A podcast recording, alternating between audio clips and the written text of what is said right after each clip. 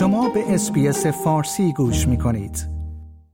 به موجب مدل جدید دولت فدرال از طریق سرمایهگذاری در صنایع استرالیایی های بیشتری به خدمات مشاوره مالی دسترسی خواهند داشت.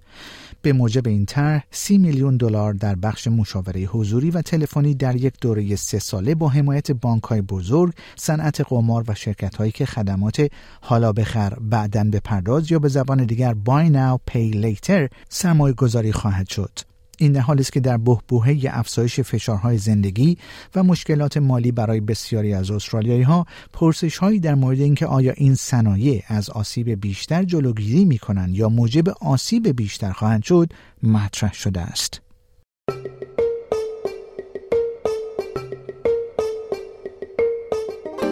گزارش ویژه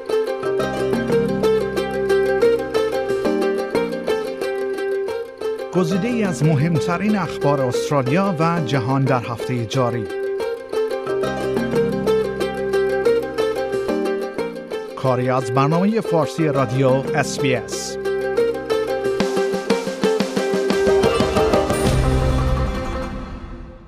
دولت فدرال استرالیا خبر از یک مدل جدید از طریق تخصیص بودجه به برخی صنایع برای ارائه خدمات مشاوره مالی از طریق سازمان مشاوره مالی استرالیا یا به اختصار FCA داده است. دولت در واقع با اعلام این تصمیم از توصیه های پیروی می کنند که در پی تحقیق جامع سالیوان و کمیسیون سلطنتی هاین در مورد سوء رفتار در صنعت بانکداری، بازنشستگی و خدمات مالی ارائه شده است. این تحقیقات نشان می دهد که تخصیص بودجه بزرگترین مانع برای دسترسی استرالیایی هایی که با مشکلات مالی روبرو هستند به خدمات مشاوره مالی در کشور است.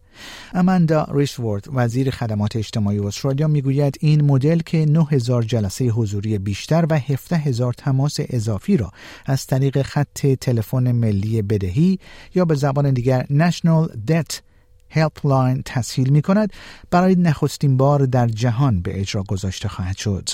We know that many Australians, uh, through no fault of their own, end up in financial difficulty.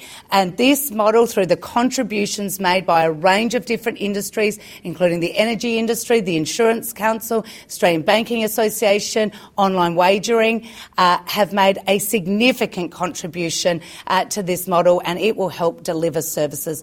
صنایعی که تاکنون در این برنامه ثبت نام کردند عبارتند از انجمن بانکداری استرالیا، شوراهای انرژی و بیمه و همچنین ارگانهای کلیدی از صنایع قمار و مخابرات و شرکت افترپی که خدمات موسوم به حالا بخر بعدن به پرداز را ارائه می کند. الکساندرا کلی یکی از مدیران مرکز حقوقی حقوق مالی مستقر در ایالت نیو ساوت است که مشاوره مالی در سراسر استرالیا ارائه می دهد. او از تعهد شرکت ها برای کمک به مشتریانی که به طور روزانه به مشاوره مالی دسترسی دارند استقبال کرده است. Daily, daily on the National Debt Helpline, you're, you're looking at afterpay either being uh, a contributing factor or the straw that broke the camel's back. Um, unfortunately, gambling is also quite prevalent. For many, um, they do require you know, um, not only financial counselling assistance but gambling intervention services.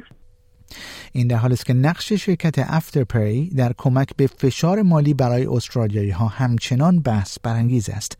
در ماه اکتبر سازمان Financial Counselling استرالیا از خدمات اشتراک جدید این شرکت موسوم به Afterpay Plus انتقاد کرد. خدماتی که به مشتریان اجازه می‌داد تا از طریق کارت یا تلفن خود حتی در فروشگاه هایی که از خدمات Afterpay پشتیبانی نمی کنند پول قرض کنند. پیتر گارتلان مدیرعامل Financial Counselling استرالیا می‌گوید شرکت هایی که از اطلاعیه اخیر دولت فدرال حمایت کرده اند در صورت ارتکاب اقداماتی که غارتگرانه غیرقانونی یا مشمول تحقیقات از طرف سازمان های مربوطه باشد نخواهند توانست تا از دست قانون بگریزند. Our sector continues to report any instances of behaviour that is not in the best interests of, of the people that we are there to, to support and advocate for. So I don't know if it's a question of being hypocritical, but I think it at least is an acknowledgement by the companies um, that actually benefit when they do have a financial counsellor acting on behalf of one of their customers. آقای گارتلان می‌گوید با توجه به فشارهای ناشی از نرخ بهره بانکی و هزینه های زندگی که منجر به 25 هزار تماس اضافی با خطوط پشتیبانی در سال جاری شد این بودجه تا حد زیادی کمک خواهد کرد. We estimated that we needed an extra $18.1 million a year. The, the announcement of the 30 million is over three years. So it's probably half of what we'd like, but look, it's a it's a really good start. It will mean that um, that there'll be an extra at least 75 positions uh, employed around the country uh, each year to to assist people.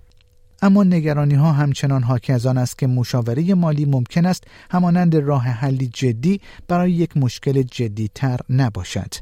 سناتور جانت رایس سخنگوی حزب سبزها که خواهان اصلاحات در صنعت قمار است می‌گوید این حزب از تخصیص این بودجه اضافی برای مشاوران مالی استقبال می کند اما دولت باید برای رسیدگی مستقیم به آسیب های ناشی از قمار اقدامات بیشتری انجام دهد. We are calling on the government to be actually tackling the core of the problem rather than just funding the symptoms. We know that gambling should be managed on a harm minimisation approach, but the government's unwilling to do that because of pressure from the gambling industry. I mean, the industry gives millions of dollars in donations for Labor, Liberal, and the National parties. They pay for lavish lunches and dinners for the minister who's meant to be regulating them.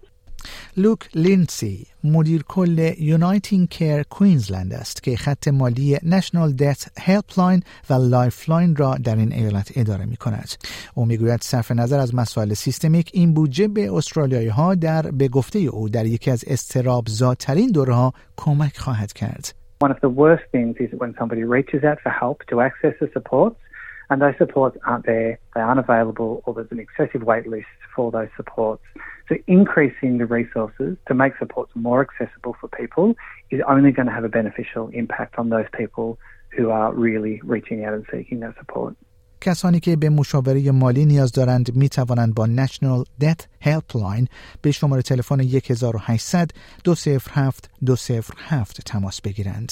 شنوندگان گرامی این گزارش SBS فارسی بود که من پیمان جمالی اون رو به همراه همکارم پنری باکلی برای SBS News تهیه و اون رو تقدیم حضورتون کردیم.